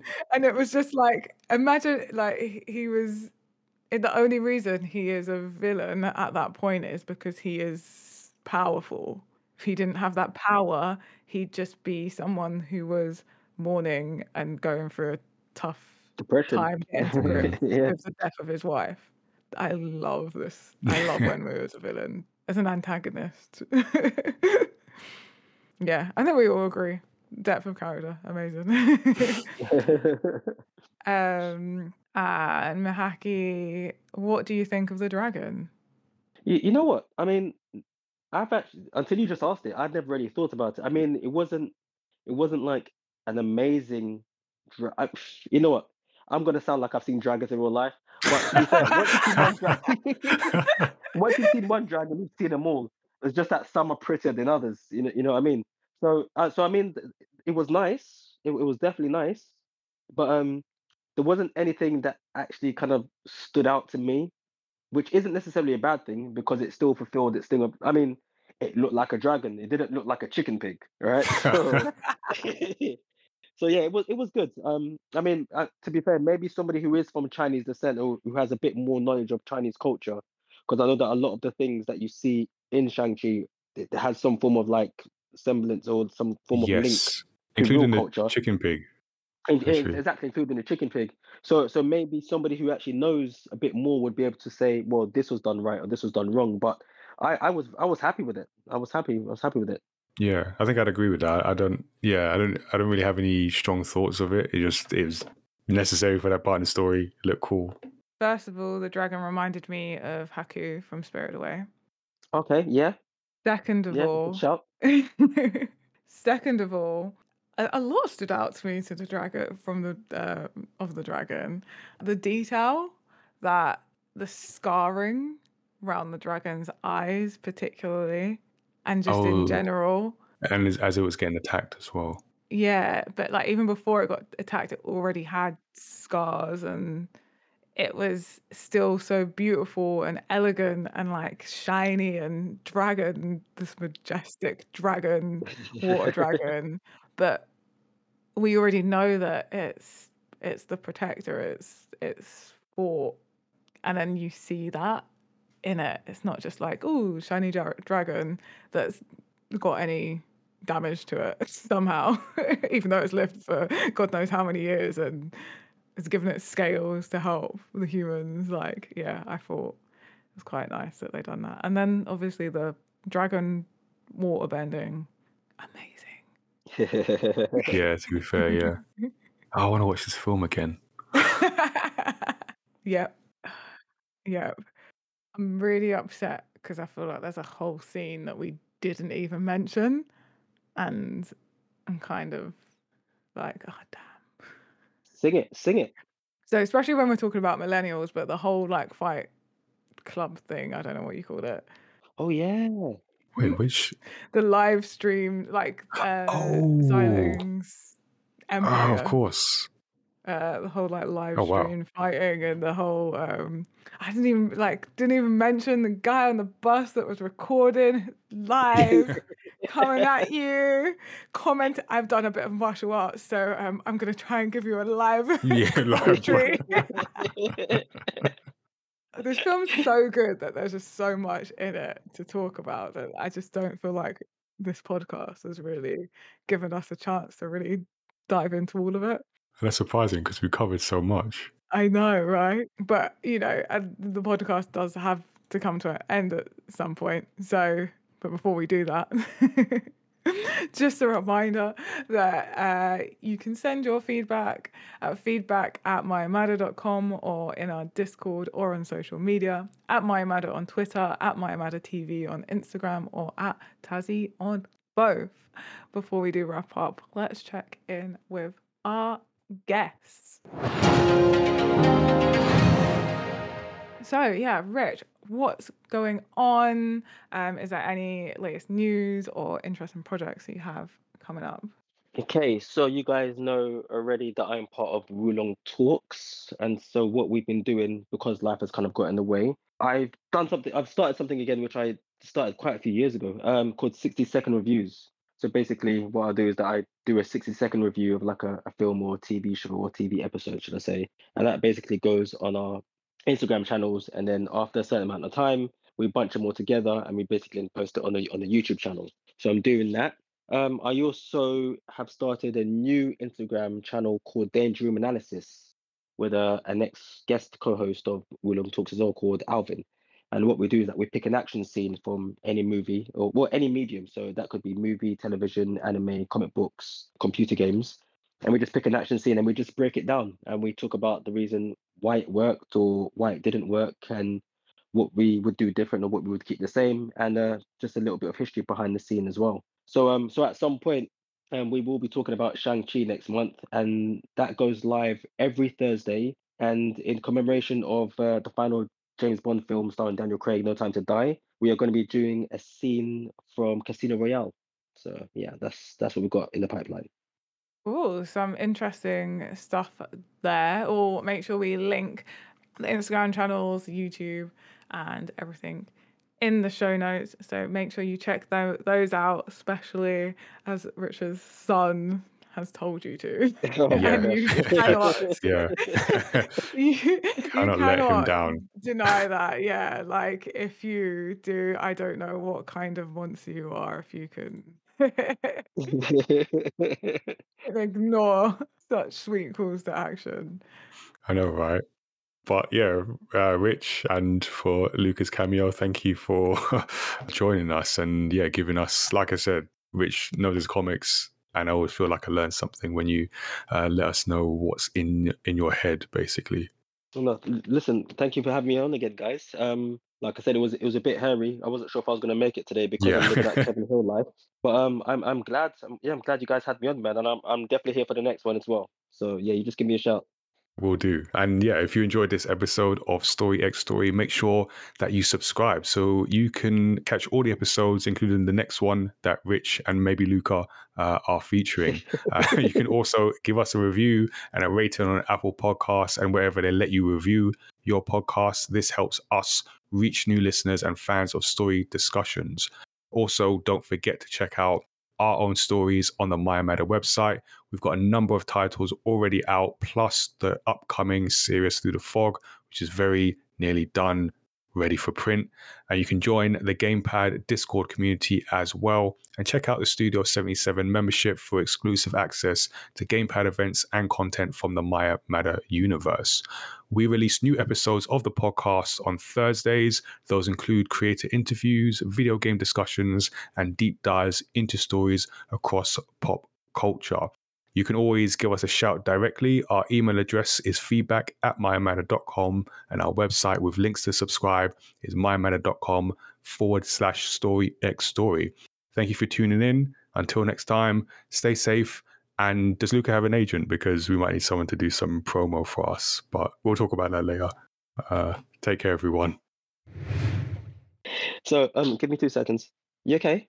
I just have a little bit of a shout out to say I really hope you give my dad more subscribers, more likes, and more comments. And I really hope my dad will be happy for what he gets Okay. because he's a very nice dad. Okay. I love you too.